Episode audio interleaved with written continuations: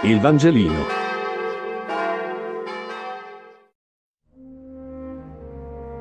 Mercoledì 21 ottobre. Marco 6, 7, 13. Lettura del Vangelo secondo Marco. In quel tempo, il Signore Gesù chiamò a sé i dodici e prese a mandarli a due a due e dava loro potere sugli spiriti impuri e ordinò loro di non prendere per il viaggio nient'altro che un bastone, né pane, né sacca, né denaro nella cintura, ma di calzare sandali e di non portare due tuniche. E diceva loro, dovunque entriate in una casa, rimanetevi finché non sarete partiti di lì. Se in qualche luogo non vi accogliessero e non vi ascoltassero, andatevene e scuotete la polvere sotto i vostri piedi come testimonianza per loro. Ed essi, partiti, proclamarono che la gente si convertisse, scacciavano molti demoni, ungevano con olio molti infermi e li guarivano.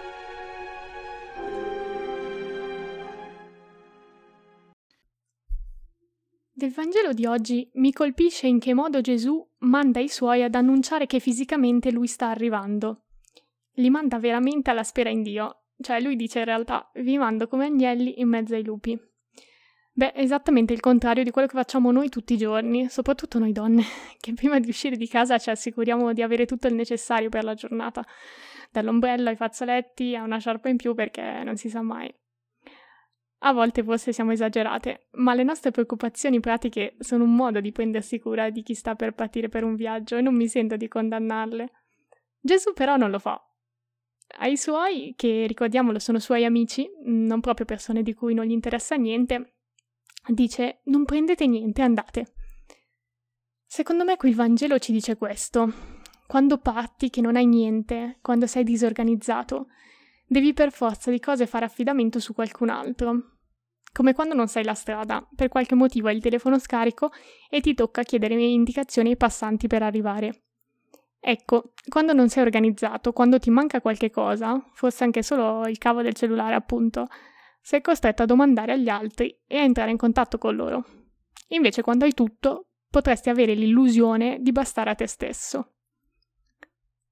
Di questo Vangelo mi stupisce anche un'altra cosa.